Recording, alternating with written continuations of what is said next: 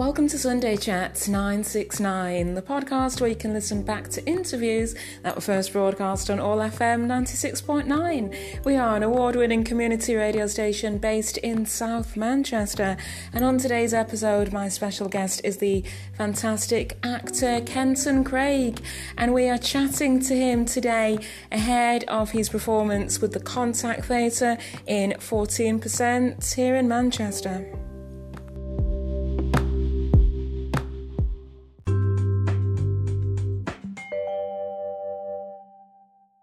And well, seeing as yesterday was National Cinema Day, I thought what better time than to chat to a brand new actor. So, coming up on today's show, my special guest is the fantastic Kenton Craig. He hails from Blackpool.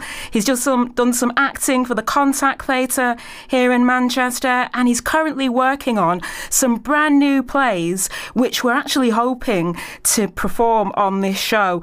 So, very exciting. So, I thought I'd introduce you to Kenton today and play some of his favourite music as well. So let's start off with a bit of Queen and David Bowie and Under Pressure.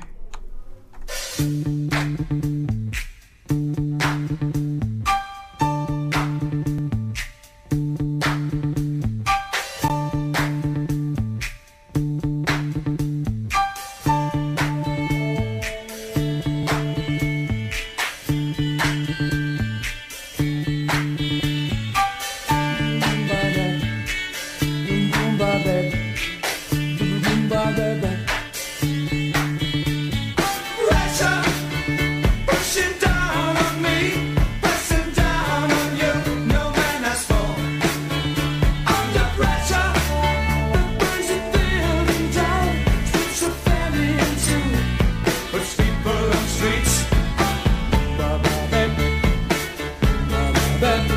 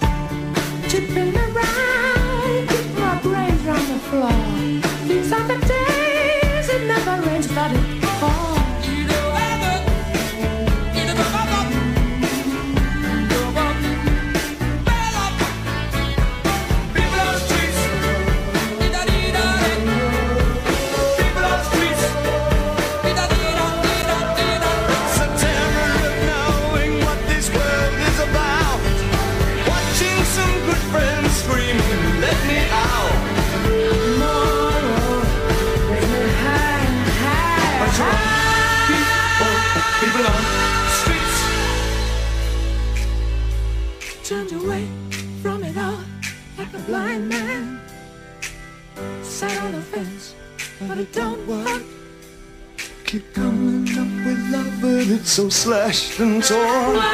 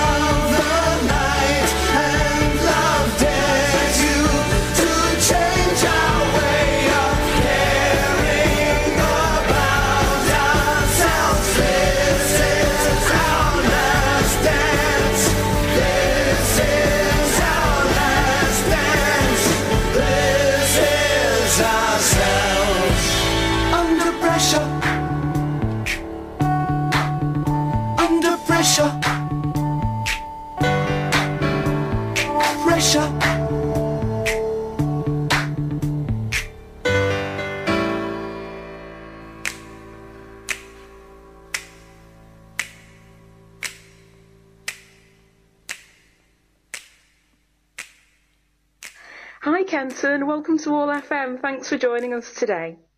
Hi Ruth, nice to be here. Thank oh, you. It's really good to speak to you. We've got you on today ahead of some radio plays that we're hoping to, to broadcast in, in a few weeks that you're currently writing and I think maybe performing in as well. So, so I just wanted to introduce the, the listeners to you because I just think that you've got a really inspiring story of how this whole second career as, a, as an actor and an audiobook narrator has, has really started to kick off for you. So, so you're actually from a military background, aren't you, Kenton?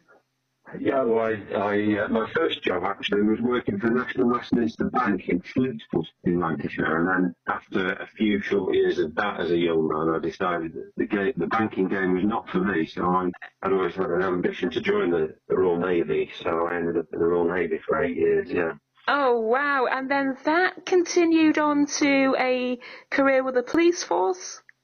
Yes, that's right. Yeah, so um, uh, I met my now wife um, whilst I was in the Navy um, and decided it, you know, we were going to have a family. And I'd seen friends and colleagues that uh, had had families whilst being in the, in the Navy, being away from home for such long periods, was not conducive to having a family at home. Uh, so I decided it was time to leave and right. it was like another ambition of mine to follow in my father's and mother's footsteps because they were both police officers um, back oh, in the wow. day, and, um, and I, I, decided to, to try, at least try and join the police, and, and I did get accepted. I joined Lancashire Constabulary back in when would it be 1998 or something like like that, yeah.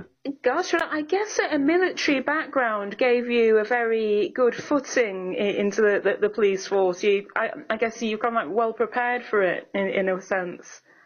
Yeah, that uh, sort of uh, back then there was um, quite a lot of the intake in the police had at least some military, ex-military in. Um, mm. I think it's I think it's changed a little bit these days. Um, because back when I joined, you didn't need any qualifications. You just needed to be relatively fit, uh, re- re- relatively healthy, and have a you know a good head on your shoulders, be able to to make decent, uh, sound decisions based on common sense. Now, now I think they have to have degrees and all sorts. So um, maybe a different uh, a, a, different caliber of people join nowadays. Oh, you, um, you got it in just in time, I suppose, because it, it, feels to me like you, you're you're chasing experience after experience. So, so you've put all, all that um, behind you, so to speak, now. But you talk about the way that you'd had an ambition to be in the navy and and to be um, within the police force. But did you actually have a, an ambition? Deep down to be a, an actor or a writer? Has that come about quite organically? Because you don't really associate someone from the military in the acting world. Not not really. I know what you're saying. Um, I was actually listening to the radio this morning. Um, not your channel, sorry. It was Radio okay. 4. They were interviewing uh, who we all know as Andy McNab, who was obviously in the SAS. Oh, um, yeah. Not his real, not his real name. Um, and he was pretty similar in, in so much as that he, he had no plans whatsoever to do anything like writing, and now he's obviously a very successful uh, writer of adventure novels and what have you. Mm. Uh, but for me, for me, it was um, friends will tell you that that I was always going to be a performer of one sort or another. Okay. Um, I played musical instruments as a, as a child and as a teenager. I used to have a little Saturday job playing the electric, the modern electric organ, as they used to call it, um, in oh, a restaurant wow. and doing that. So, and uh, I was taught um, the organ by any, any listeners that know um, sort of old-fashioned organist in Blackpool, Raymond Wallbank, used to play the the organ on the end of North Pier. On the pier, yeah. Yeah, he was, he was, um, yeah, he, he taught me to play the organ, and you know, I was heading down that line, and then when I joined the navy, I then left all that behind and, and got a proper job and, and worked on. But coming back to your question, I suppose it, I never really thought I would be a performer or an actor or a writer. Um, mm. I, I, suppose having a family, young children, you just knuckle down, don't you, and do work to bring money in to pay the bills and to support your family. And all of that boring stuff really. And then when when my kids grew up and, and left home, and I was getting coming to the end of my policing career, um, I had that sort of moment in time where I decided it was time to, you know, yeah. what's next? What's next in life? It, do I just rejoin the police service as a civilian support officer type role uh, and work Monday to Friday nine to five and go home at the end of the day thinking, you know, and then look, look back on life and think, you know, did you take all the opportunities you had, or, or did you just do what you, you know, what in your comfort zone? Yeah, exactly. And I suppose I've always been someone who would try and reach outside of comfort zone uh, when it was safe to do so, just to, just to get the experiences and have a bit of excitement in life, I suppose. And, sure. And, and then someone was asking us to let me into drama school. Um, well, I, what what I think is like from the, the background and all that experience that, that you had, you will have come across many different characters, and they always talk about in terms of writing, write about your life, write about what you know. So I think that maybe in some respects. Becoming an actor now, it's actually it more enriching. You've got more to portray, to perform, to to express. Do, do you feel a little bit like that about it? Yes, I, I, suppose I do. Um, some might say I've been acting for a long time as a police officer, which in some respects you do because you have to act that you're brave and that you're not scared and you're put into situations where clearly any any normal human being would be petrified mm. um, in, in, the face of danger or in the face of really horrible things that you see and deal with, and um, you have to pretend for the benefit of the victims or the witnesses or the or the public that you're in charge and you're in control.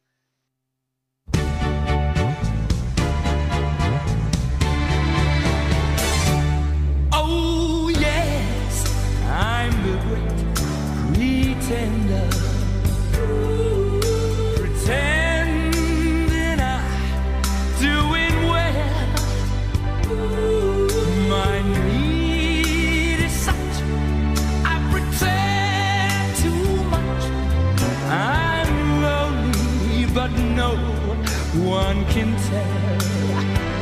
Oh yes, I'm the great pretender.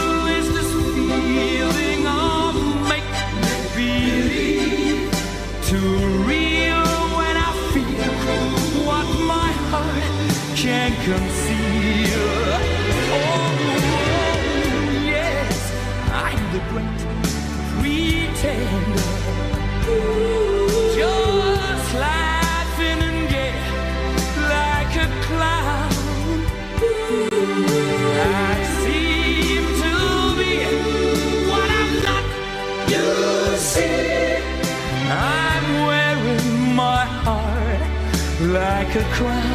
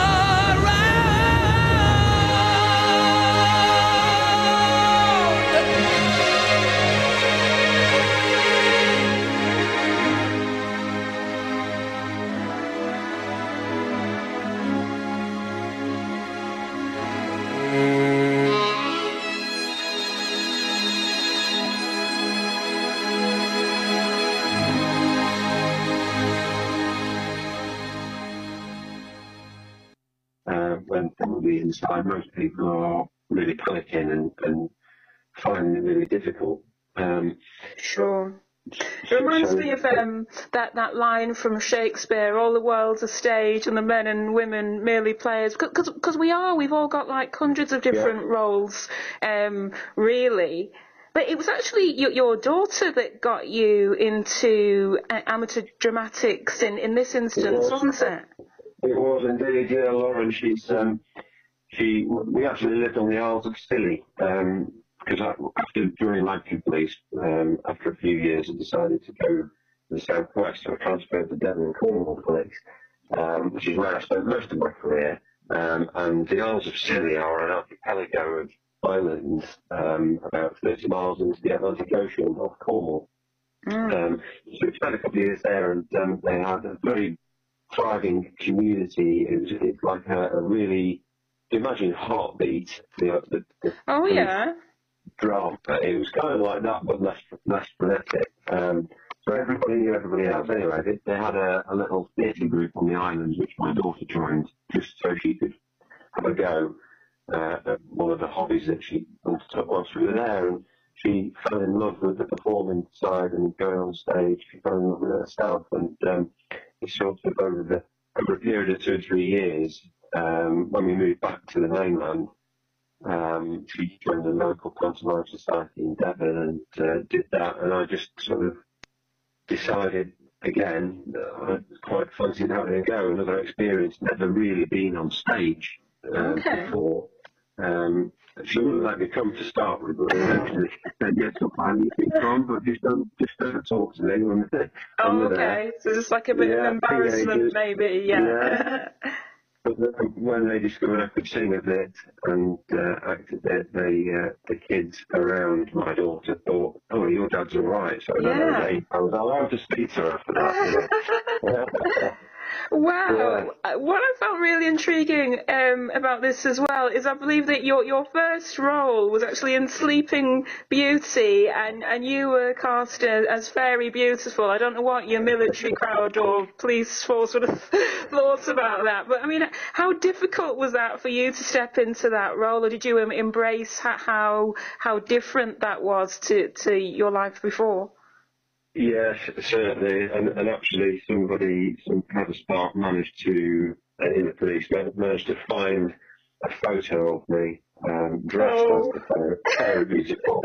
and it ended up on, bear in mind, I was, a, I was an inspector, so I had some level of responsibility and supposedly setting good example to all, everybody else. And uh, this picture Oh, gosh. ended up on a notice board in the main police station Exeter. But, uh, Oh, it had to happen, didn't it? it was all taken in good in, in good uh, good spirits. But um, yeah, I just threw myself into it because I thought, well, you know, you can't look any more stupid than you do now, so you just have to go for it. Because I was dressed all in pink, pink, pink hats, pink tights, pink everything. Wow. And did you have to sing as well? Yeah, yeah, we had to we had to sing. I didn't do it on that particular production. I haven't got any. Um, it was just a very small role, just sort of toe in the water uh, Yeah. sort of role. But yeah, we we had to sing uh, full company numbers at the start and the end and partway through. Um, and it was just very good fun, and I would recommend to anybody out there if they don't want to be a, a professional performer, that's fine. But if Yeah. you ever had the chance of of getting involved in a local theatre company or um, or a, a pantomime particularly, it's it's enormous fun. Um, just the whole process, and then you, you, it's definitely pushing yourself outside your comfort zone. I, I can remember the first night, the first performance, standing at the side of the stage uh, behind the, the black curtain Mm. Because we were the, the fairies were the first on the stage Oh, to, do, to do the opening of the show, and I just I was saying to myself, "What on earth are you doing? What are you doing?" I can and, then, imagine. and then before you know it, the music struck up, and we had to just step through, and then you're off, and then you forget all about the nerves, and you just crack on. Oh, wow. I was going to ask you what what was your first performance like because I mean was that more terrifying than than facing the criminals and and stuff? it was. It was. It's ridiculous to say it, but no, it, it, it definitely was. It's one of the most nerve-wracking things I've ever ever faced that first time. And then over the years, it has that nerve thing has dissipated somewhat, and you, you get used to. You still get nervous um, because you want but, but probably for different reasons. You know, you want to have, you want to do well, you want to do the acting to the best of your ability, and uh, mm. that's why I, I get nervous now rather than the standing up in front of people doesn't really bother me. But um, well, that, well, that's yeah. brilliant. You know, I think it must have been a great sense of relief as well, just like giving yourself the permission to, to be foolish after having to act so uh, stoic and strong and, and brave for, for so long. And, and it feels like you, you embraced that with no hesitation. Yeah, I mean, the one of the other reasons I hadn't mentioned before um, for getting involved in that was because the police um, career was you know, I enjoyed my, my time, I enjoyed my career, um, I thought it was very worthwhile and rewarding. Um, but unfortunately, police officers uh, are only ever called to deal with things that are negative. Mm. It's always something's gone wrong when the police uh, are called, and you, you kind of, after a certain length of time doing it, you become quite, you can become quite cynical, and you can find yourself being quite negative in all aspects of your life. Um, and unfortunately, my father passed away, and it was about the same time. Uh, and when a close relative passes away, yeah. you, you inevitably will reflect on life and what you're up to and, and all of that. So it was, what, it was about the same time. I thought, you know what, my my dad was um, such a a thriving individual. He was a performer in himself in his younger days. Oh, wow, okay. Um, and he always, he was, he was such a positive person. Um, and I thought I need to I need to embrace some more of that positivity in my life to, to balance out the negativities that I you know that I had in the in my career.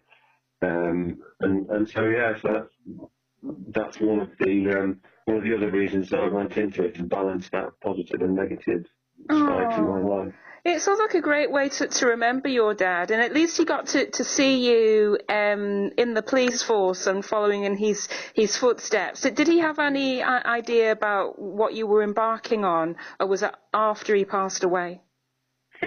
Um, he he never saw me on stage, oh. um, unfortunately, because he was too, poor, too poorly. But he knew that, you know, he had the delight of seeing my daughter on stage, and that was, oh, you know, I remember, I remember seeing him, his face was, you know, a picture watching his granddaughter on stage, so I know that he would have loved it, but um, he probably would have taken the mickey out of me, I would imagine. Oh gosh, well, I, I, I think you know when you start off at a level like that, you know, you don't fear ridicule because that's how you've actually begun. So everything else is probably going to be more easygoing for you, um, ironically. But but I, I love the way the the theatre and the creativity involved in, in that world gave you back your your sense of positivity, and, and and so much so that you actually decided to go back to to university as well, didn't you, to to really embrace this experience? Yeah, well, I've not, I never went to university when I was a young man. Then, I don't ever really remember many of my peers at school uh, going to university. We just sort of all left school and got a job and got on with life. Um, so when I was coming to the end of the policing career, I was deciding what to do, and I thought, well, I've got this pipe dream. I love, love being on the stage and uh, love getting involved in, in theatre. Could I?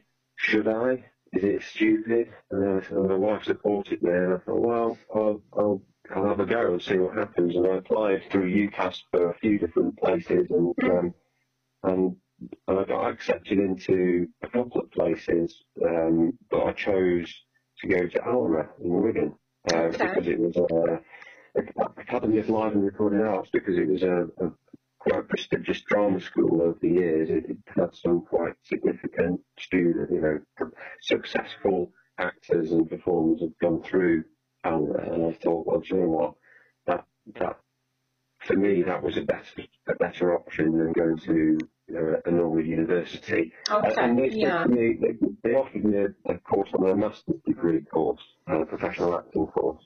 Uh, rather, I, I had applied for the BA, the, the uh, Bachelor of Arts, the three-year degree All right. course that they, that they ran, but I think they probably looked at my aging face on the audition. So, so, so, you, so you got right through. You, you speeded ahead, kind of thing. Was there any um, audition for, for that? You know, do Yeah, how, how does yeah. that go about at, at, at your age? Do they say why? I mean, to me, I think you need actors fro- from all backgrounds and ages, surely. But I, was just wondering, was it mainly a de- demographic of, of younger people, and did that mean that you had to audition in a certain way?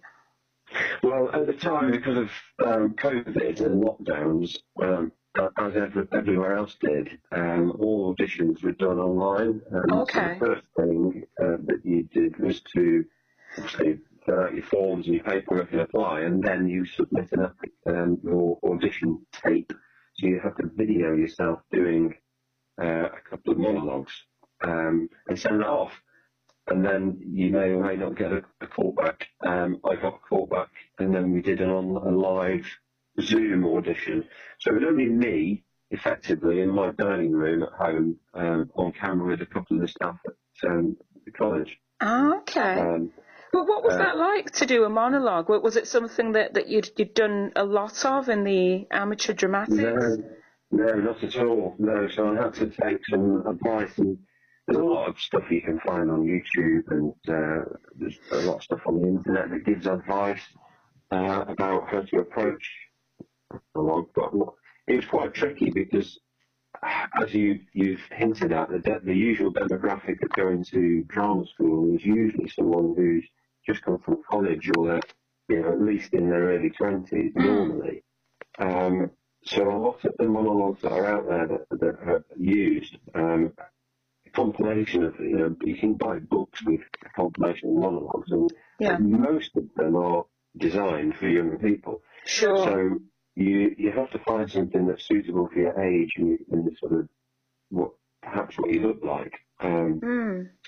Anyway, I did. I found I found some monologues, and actually I have a friend that I've met through the amateur theatre world who was a professional actor. Um, and I went to her and said, "Look, can, can I pay you to coach me in a bit of basic acting so that I can try my best, put my best foot forward with these, you know, these these soft-tone monologues." We Oh, spent, wow. um, spent a few sessions going through different monologues and, uh, and then eventually settled on a couple.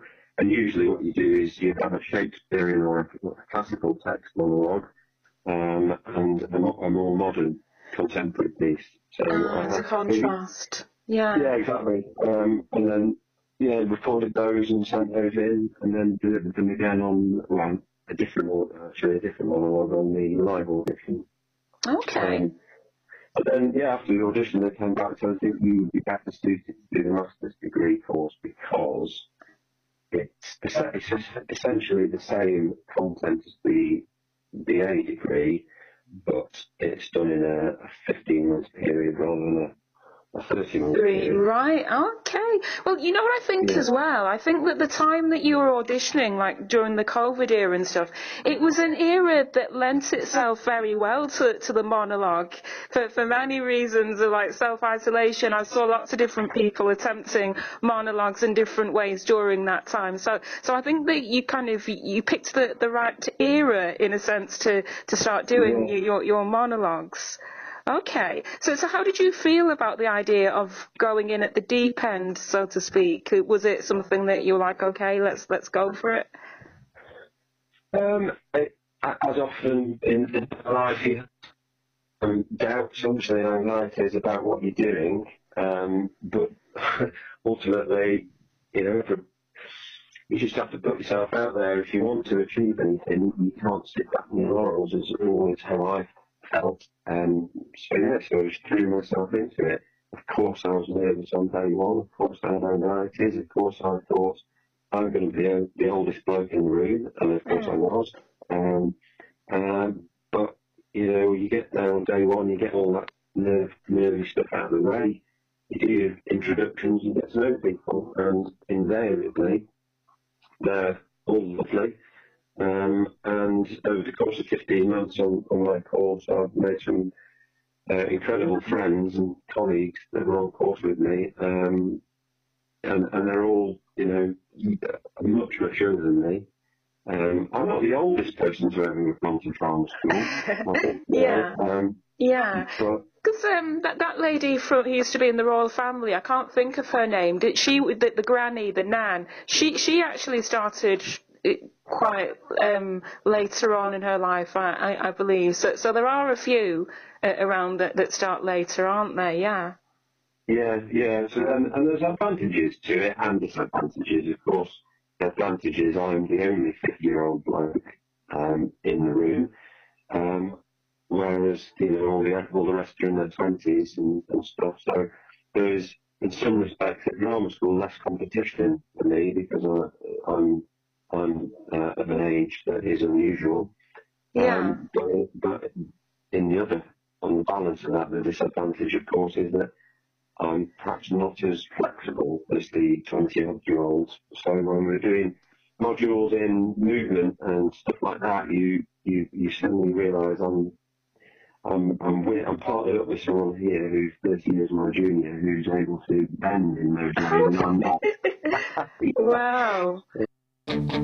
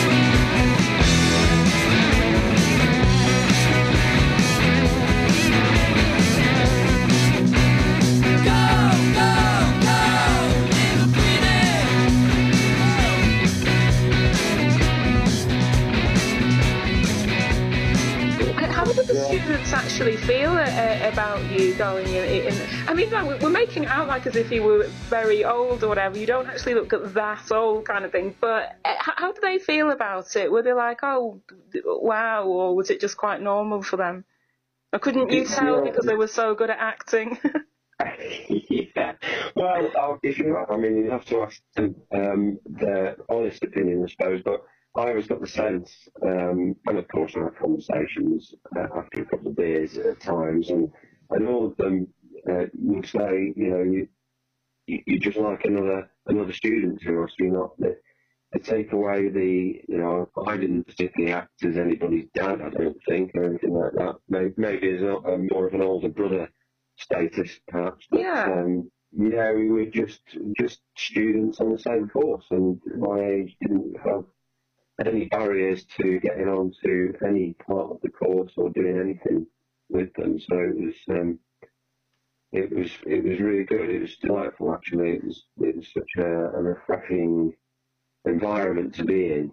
Uh, you know, surrounded yeah. by dynamic young people with, that are creative and, and, want to do well, and you know they're there for the same reason I'm there. You know, to learn um, and to to hopefully launch a professional career in in the arts after after the course. So that's just brilliant, you know. I think it's like you've really felt the fear and done it anyway, twice over. First performing as as a fairy after the, the policing background, and then in front of um, all, all, all these younger people and, and stuff. But I was going to get onto that, the whole professionalism of it, because I think you know it's a far cry, isn't it, from amateur dramatics to actually doing a master's degree um, in in drama, and that kind of really makes you think deeply about how much you want this to be your paid career as opposed to um, just a bit of a, a hobby because you're not really going to in, invest all that time, energy and money in, into something like this to, to not look at the viewpoints of, of launching um, a professional paid career, are you? No, not, at all. And um, I mean, there are, there are obviously thousands and thousands of actors out there, um, and probably you know, you've only got a very small percentage of, of all those thousands of people out there that are what you might deem as successful actors in inverted commas. Um, people that you would know if you're walking down the street and you would see Benedict Cumberbatch or someone like that, you go, oh, right, he's, he's a successful actor. So you have to check, um, I think, and, and decide what your version of success looks like. Um, and I, I gave myself kind of a couple of checkpoints, I suppose. Um, and I had this conversation one day with one of, the, one of my course colleagues, and I said, look, I'm, the first thing I want to do is I want to get an agent within six months of leaving college. Um, okay. And then I want to have my first professional engagement in the first year at some point. And those are my two checkpoints. And I said I'll give myself that length of time to uh, to do those things. And if I haven't, then I probably then need to reassess where I'm going um, mm. and what I'm going to do to achieve it. Um, Very strong goals, I think. Yes. Well, I think you need to because otherwise you can quite easily drift um, and and leave it, you know, behind you, and then you lose the impetus. Because part of the professional drama, part of the a drama, a proper drama schools. Um, I was going to say gift to you. It's not a gift because you're paying for it. Um, mm. But their the strength of the drama school is that they, their aim for you is to help you launch your professional career. Sure. And if you, I think if you miss that opportunity at the start, um, it's probably quite difficult to then pick up the pieces um, later on. Um, everybody's you know journey sounds cliched is different, and mm. you know out of the 15 that are on my course, even now, um, eight months after graduation, not everybody's got an agent. Um, very few people within the course have actually had a professional paying um, gig. I see. Um, okay. So it is a, it's a it's a grind, and I spend I spend a lot of time behind the computer at home in my little office trying to eke out work, trying to find professional work, and it's it's not easy. And someone someone said to me, you have to have stamina. Um, Yeah. Not, that's, just, that's not just stamina to do a, if you're lucky enough to get engaged in a professional theatre run where you do three months of six shows a week. That obviously requires a, a, a type of stamina, but you also need the stamina to be disciplined enough to sit down in front of your computer and make phone calls, send emails, look for Yeah. casting opportunities on, on the different platforms. Um, and it is a grind, and you do a lot of work for no money. Gosh. Um, It's that you being know, self-employed before you, you get employed in a way, isn't it? Yeah. It is, yeah. I mean, I've, I've done a self-tape this morning actually for um, a job that I've applied for, but the job is unpaid. It's a short film. Um, Okay. being filmed somewhere in Liverpool, I think, um, next month.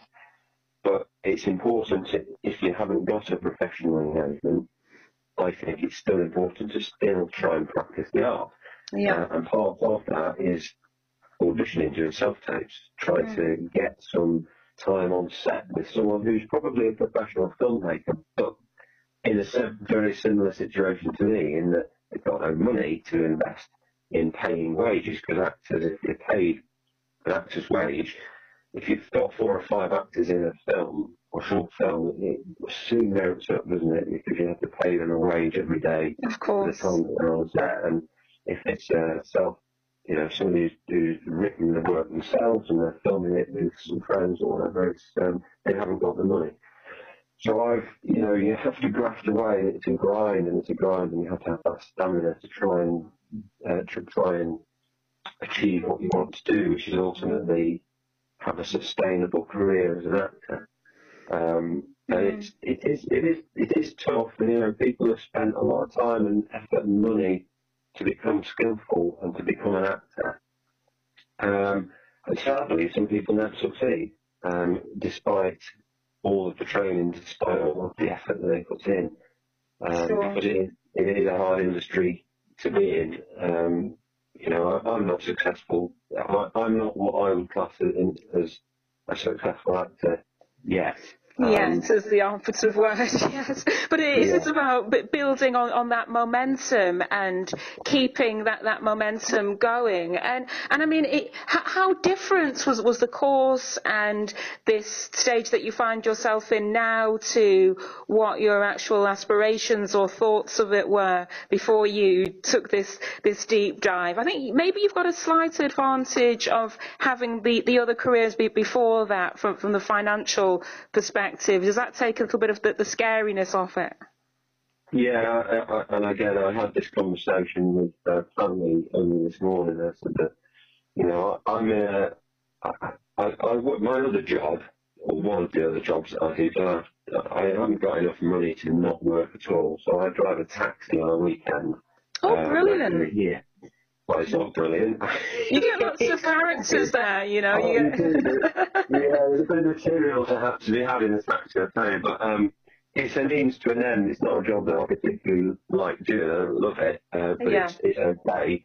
Um, and I also work, you know, as a casual theatre hand doing um, what you call get in and get, get out. So when visiting companies come to our local theatre in Blackpool, I, um, I've managed to get on the books as a casual employee there, so I get called in to do the manual lifting and shifting and that sort of stuff. So I'm still working, and I'm probably still working uh, 30 to 40 hours a week um, doing paid work, and then the acting stuff is on top of that. Um, because I, yes, I, I haven't, I haven't got, uh, you know, I'm not, I'm in a, a favourable position. I, I suppose I would agree with what you, you said in, in so much as I've had a previous career. I've had earnings for 35 years as a full-time uh, employee of other people. Yeah. Um, so, so I've got some stuff behind me that allows me to have the, the opportunity to put myself out there as an actor. Yeah. Brilliant. You, you've actually recently performed um, a, a live show in in um, in a theatre. Was it in, in Blackpool recently? Uh, yes. the the, the yes, Black uh, Dog I think, or no? It was, it was called, uh, what was it called? It was um, Dead Dog in a Suitcase and Ah, Other yeah. Another, yeah, I love that that title. Yeah, so so that was in an actual um, established theatre. Was that your first big theatre performance then, since graduating? Yeah, that was the first time I'd um, I met the so the, the theatre in Blackpool is called the Old Electric, and it's uh, in a, what originally was a, built as a cinema, and then over the course of decades of decay and whatnot, it, it, the, the building became quite dilapidated, and the the, the artistic director and the the brains and the power and the what have you behind the project was a lady called Melanie Whitehead, uh, who uh, worked for the RSC in the National Theatre um, in her past life. And she got some funding from the lottery to take on um, part of the building and, and create a community space and a, a community theatre. Um, so there's all sorts goes on there, but this year that um, well, I think the rehearsal started at the end of last year, but then they put on this um, play with music. I wouldn't call it a musical. I'd call it a play with music. But Okay. it was, um, yeah, it was really good. Um, quite quite good reviews. Uh, well, no, really good reviews actually. Um, it's not everybody's cup of tea. That show is it's quite um, Brechtian, It, it was a pl- political, wasn't it? very political, Yeah. about basically corruption um, in in life and society and, and those around you. Uh, so it's a it's a statement on on uh, on society and quite relevant for our times, really. Oh yeah, very Um, very relatable. I, I, and you yeah. played a, a, a mayor, I believe, in I played the only, I played the only good person in the show. Oh, well, Um, that was a bit, a bit of luck. And, and Mayor, Mayor Goodman is shot on page seven of the script, so um, not to give anybody spoilers, but I don't think anybody will probably go out and see this show anywhere, anywhere locally. But he he yeah, he dies quite quickly, and he's about the only stand-up guy in the uh, in the show. oh, great. Uh, So another yeah. short, another short role then.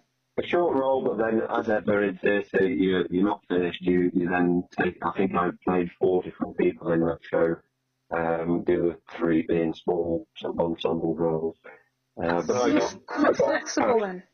yeah, you, yeah, and it's actually good, really good fun. The multi-role is one of the really fun things about being in the theatre because you get a chance to play with different characters and different sort of physical attributes of, of different people. Um, so that, that that was yeah, I suppose that was my first um, gig outside of um, after graduation. It was unpaid. Um, Okay. you know, Great it's experience, though. But a good experience. Um, if I could just plug uh, something that I did last week, which was um, it, there's a, a new play called 14%, written by um, uh, a lady called Keisha Thompson, um, who I think is an associate director or an, or an artistic director at the Contact Theatre in Manchester. Okay. Um, and she's written this play, and it's been workshopped at R&D, and uh, now um, it's funded, and it's going on in Contact Theatre uh, in October, for 14th, I think the 28th of October. Oh, that's amazing. So, so you'll actually be, performing at the Contact Theatre then at that time. Well, no. Um, Oh. So it's got a cast, of, cast of seven, but six of us are, um, without wanting to give the game away too much, six of us are, were engaged last week for a week's work to do uh, some pre-records. Ah, um, yeah. so it's one. what you mean. the- So the main the main character is um, uh, is uh, a character called Nadia, who is a footballer for the Lionesses, uh, and it's set it's set uh, um, after an event, and the, there are a number of characters that come into Nadia's life, uh, which I was playing uh, one of them, um, and so yeah, so you'll hear my voice um, in the theatre live, uh, but you won't see me because it's all pre-recorded. Oh,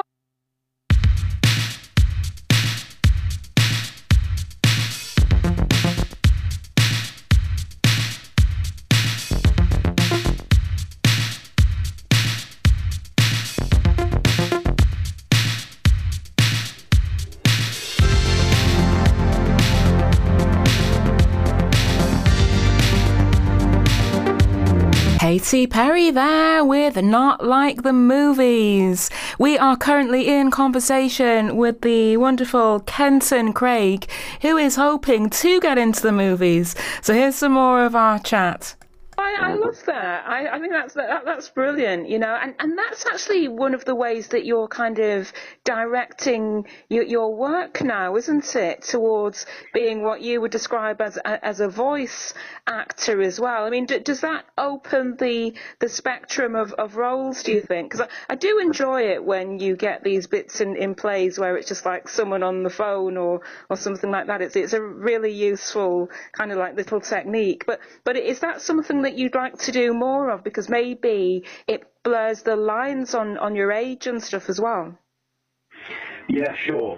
Um, so I, I never even knew what voice acting was, but that's the benefit of going to drama school, isn't it? They teach Yeah. you all, all this stuff, and you suddenly discover, ah, voice actor, voiceover is actually quite a big part of the acting world. Um, in fact, someone told me that there are more, there is more acting hours, uh, therefore work for actors in video games than there are in any other part of the acting industry. Um, Oh So, wow! you know, I didn't realise yeah. that. Learn something new every day. And are you someone that's into video game? I mean, you were actually a live player in video game in a sense, being in the police and in the military. You can't get more video game esque in the real world than, those professions, can you?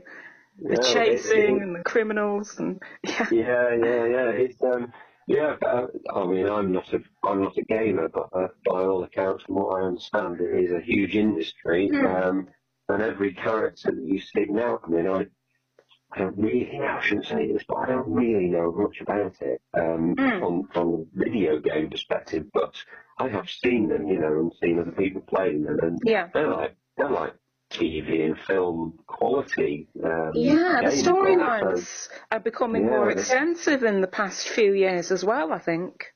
That's Yeah. it, and uh, all of those characters are voiced by um, actors.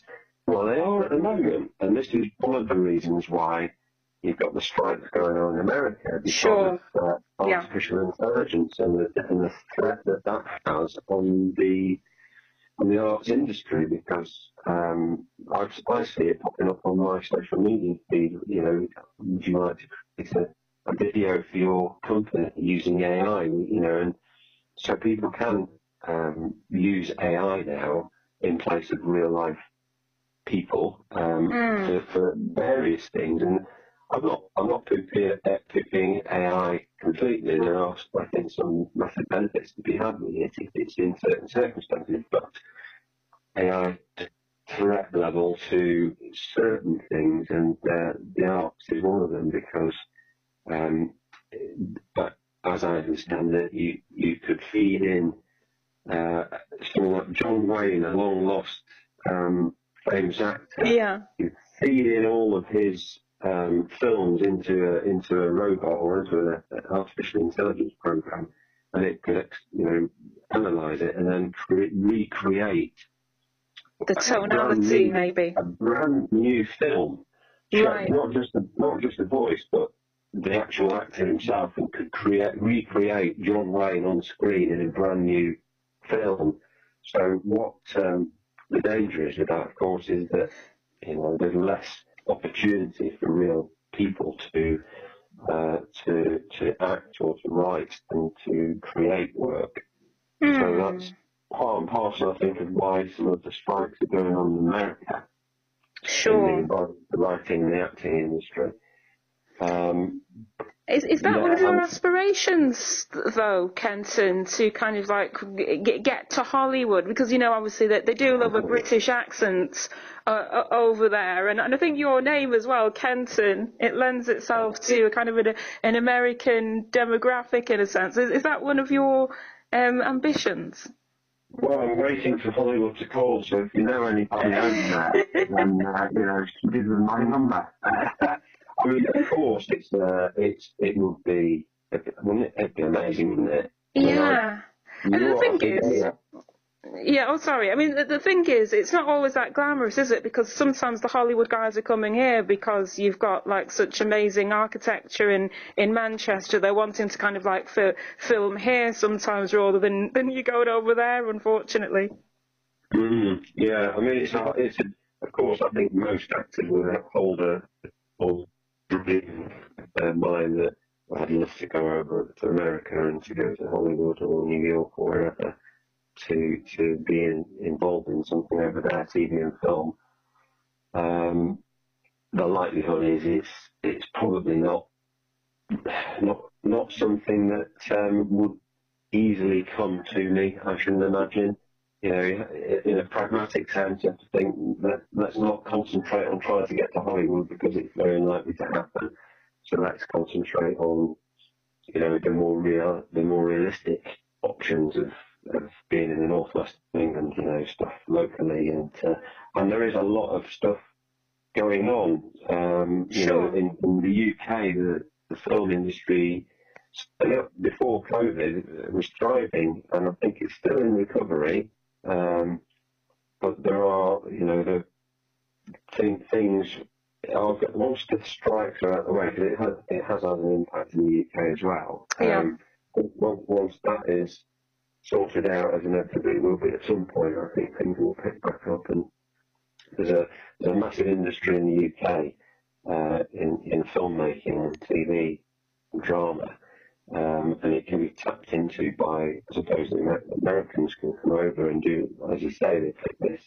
But Liverpool, I think, is one of the one of the most uh, filmed locations in the world um, because, because of the architecture there. So there's there's there's fantastic opportunity for filmmakers, and uh, you know, because they they will obviously all, of course, employ local people as well um, to do the to do the film making, and uh, that's really exciting. And not that Yeah. I'm a filmmaker, but if films are being made, it maybe gives me an opportunity if I can manage to get into something like that. I think Uh, think- creativity and technology has expanded so much that that was quite evident during the lockdown phase as well, where people were creating series and stuff like that on, on their iPhone and, and all the rest of it. So Yeah, yeah. things are really opening up, and, and that was one of the things that um, in, intrigued me about what you, you were saying. You, you, you were talking uh, about the fact that people say that you have to create a lot of your your, your own work if if you want to um, perform, and, and that's kind of what's got you into the, the playwriting, isn't it? Yeah, absolutely. We had um, we had a little lesson. Um, well, not a little lesson. We had we had a module with an actor called Carla Henry, who's quite um, quite a prestigious actor in her own right, and she came in to, to teach us. And uh, she she is really good friends with Maxine Peake, who Oh, wow. I'm sure everybody will, Yeah. will know. Um, and um, she she did a little video uh, of Maxine Peake um, talking to the students.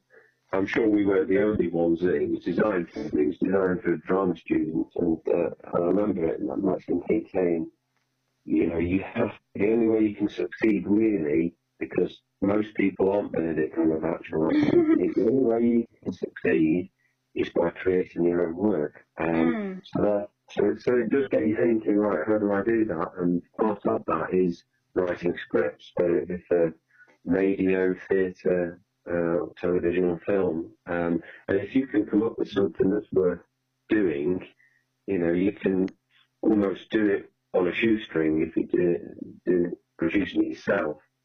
Um, and you just people would create things on their iPhones. I mean, you know, you can do all sorts with smartphone technology nowadays, can't you? And uh, if you've got a group of people that have just graduated from drama school, university, or wherever, then you They want it for the portfolio, I guess. Exactly, you've got a cadre of people that are all interested and uh, hopefully up to doing stuff, and um, hence the reason why you know I got in touch with you, and we've we've uh, uh, you know we're going to hopefully perform some scripts that we've been writing uh, on your show at some point, and um, Well, that's going to be so really exciting. Yeah, and Mhm. and uh, I, I guess that you didn't realise that you'd end up doing so much writing when you first embarked on, on a drama course. So, so, so is that like a bit of a cult, culture shock, or is, is it something that, that you're enjoying now?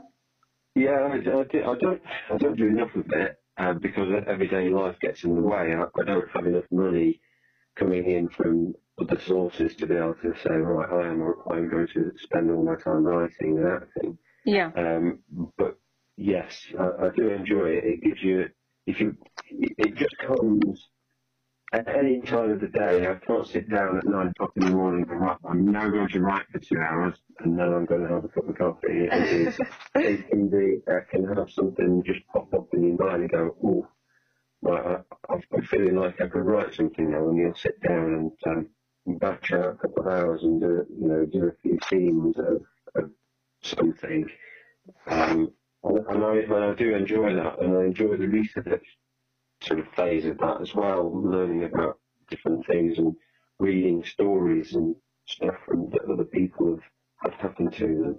And part of it is experience of, of your own life and what you've, you've ex- experienced yourself or your family have experienced, and trying to find ways of telling a story that um, might provoke uh, uh, some thoughts in in people. Yeah. Uh, Well, that's the best, isn't it? Yeah. Yeah, yeah. And, and if you ever manage to get it on stage or on the radio, then it's it's it feels great. Um, not that I have yet. I've got I've got the opportunity with you, hopefully, Ruth, to, Yeah. to put something out there, and that would be fantastic. Yeah, I am looking forward to it, and I think that you know it's only going to be a, a short time before people are seeing more of you. You're already got your foot in the door with the contact so, so you never know what's what's around the corner. We actually have a big performance space at the old library that we are part of, so, so you never know. At some point, there may come a, an opportunity where you could liaise with the, the people that, that um, run the, the building and try and put on a little play there because it has been um, done at, at Christmas last year. They did like a little performance. So, is that something that would interest you? Not, I'm not so much talking about um, our building, but the idea of performing in alternative spaces to an actual theatre. I know that the theatre is everyone's dream, but I do feel that. Um, post um, lockdown, people are getting quite um, adventurous in, in different spaces as well with acting. Yes, they are, and yes, to answer your question, it is something of interest because um, it's it get well. There's a few things there, isn't there? There's the taking people, taking a show or taking a, um, a story to be told to somewhere that is more accessible to parts of the community, perhaps. Um, Yeah, is, is, is one thing. Uh, it's a, also a technical challenge to put something on in a in a, a weird location. mm. You know, um, you might want to do some Shakespeare in a cave or yeah, you know on the top, on the top of a hill or I don't know Blackpool seafront. You know, there's got loads of loads of seafront benches and stuff. You know, something like that. And yeah, that, that, that is just a new way of, well, it's not a new way, it's been done forever, but it, it's definitely um, an interesting concept Yeah. to find um, you know, plays or, or musicals or pantomimes. Uh, it's, it's good. I, I think any, it, it opens, I think what it is, is the accessibility because Yeah, theatre is this big, it's a theatre, or there's a certain sort of way that you have to act, and there's a certain sort of person that might go to a theatre or be comfortable going to a theatre. yeah, And actually, especially around the northwest of Manchester, we've got, you know, we- the country looks on us, don't, don't they, in, invariably as, oh, you're from up the grim north, and you're, Yes. you're working class, and you know, we're, we're uncouth and we haven't got any artistry about us, but that it can be further from the truth. Yes, yeah, there might, there might be a, a working class ethos, uh, uh, you know, in cities like Manchester uh, and the surrounds. Um, but crikey, why why can't somebody uh, go and see a piece of performance and enjoy it uh, and, and have some thoughts about what the story is.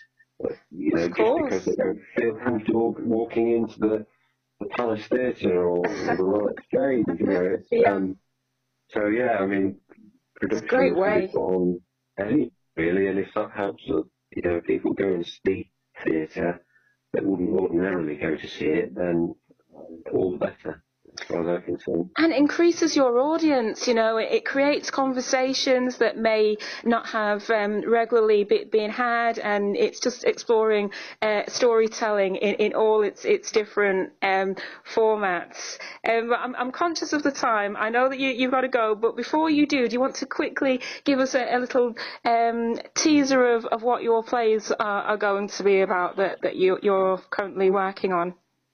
So I've, uh, laugh, well, you might not laugh. It might be quite um, obvious, really. I've got such a wealth of experience from uh, the police service that I've I've got a lot of material. Uh, so for for what we're looking to to do with you on your shows, uh, I've started writing what, what I'm calling it an episode one of a crime type drama, um, basically basically set around the police station. Um, Oh, the actual police station. Okay. yeah, and it's it you know there's, part of it is set in the police station, part of it's out outside the police station, but inevitably it is uh, the start of a story um, around a few police officers and what they come into contact with. And that's that's what I'm working on at the moment. Uh, the other piece is a is a comedic piece that one of my friends is um, proper through writing. Um, what it's about it's about every every person out there. I suppose it's it's a it's a conversation that happens every day of the week um, somewhere. I'm sure.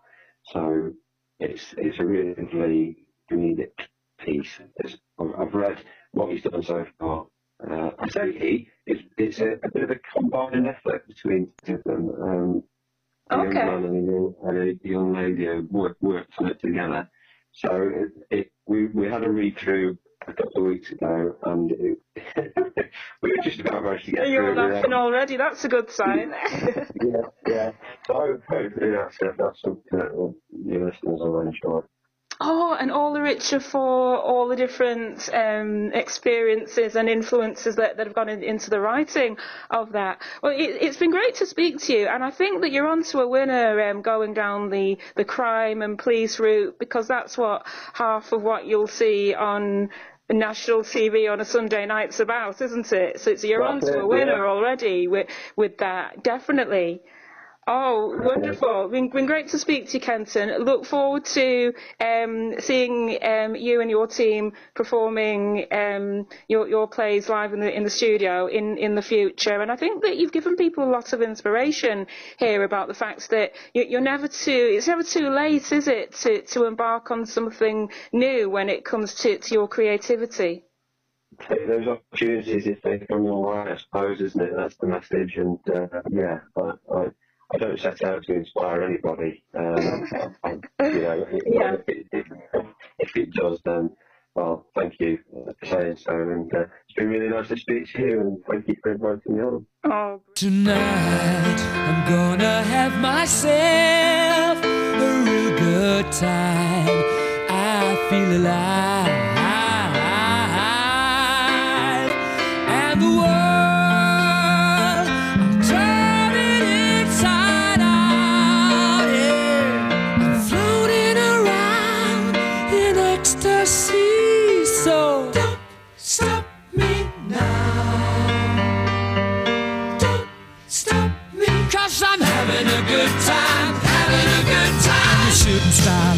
the sky like a tiger, defying the laws of